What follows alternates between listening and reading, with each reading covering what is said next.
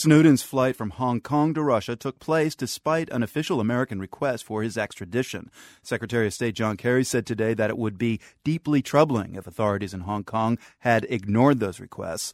Kerry also warned of consequences for U.S. China relations.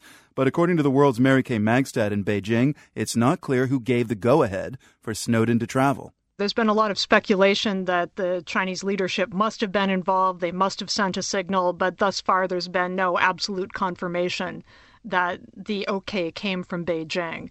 There is officially uh, one country, two systems, and the Hong Kong judicial system functions semi independently. The Hong Kong officials say we didn't have sufficient information to make a decision that we would extradite him. The U.S. obviously is very unhappy with that, strongly disagrees. Hong Kong could come back and say, you know, an entity, a country, or a territory gets to decide whether they want to extradite. As a case in point, Canada held Lai Changxing, a billionaire who was wanted by China for corruption, for years. They allowed him to live there before they finally extradited him back. So it's not unprecedented that just because someone gets an extradition request, they wouldn't necessarily fulfill it immediately. Now, John Kerry said it was deeply troubling that the extradition requests uh, by the U.S. were ignored. Uh, what what do you think is the most troubling part of this for the U.S.? for those who want to see Snowden prosecuted, it's that it's not going to be as straightforward as they might have thought it was going to be in making the request to Hong Kong. But I mean, the information is out.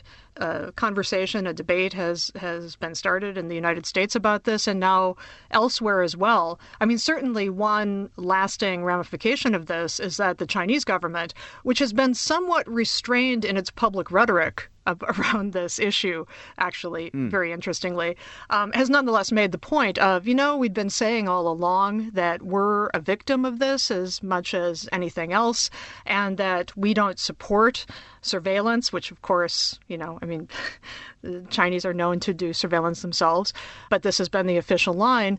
And they've said, as their official statement, you know, we would like to have a discussion on this issue and try to be more constructive in how we deal with each other on the way forward. And what do Chinese uh, have to say about this? I mean, I saw one legislator in Hong Kong who was singing Snowden's praises. Is that uh, echoed across uh, society? Snowden is considered a hero in much of China and actually in much of Hong Kong. There have been people on China's version of Twitter called Weibo who have been comparing the help that he received to get from Hawaii to Hong Kong, Hong Kong to Russia, as being like Operation Yellow Bird. Now, Operation Yellow Bird yeah, was. That? the operation that helped Tiananmen pro democracy protesters escape China after the military crackdown in 1989.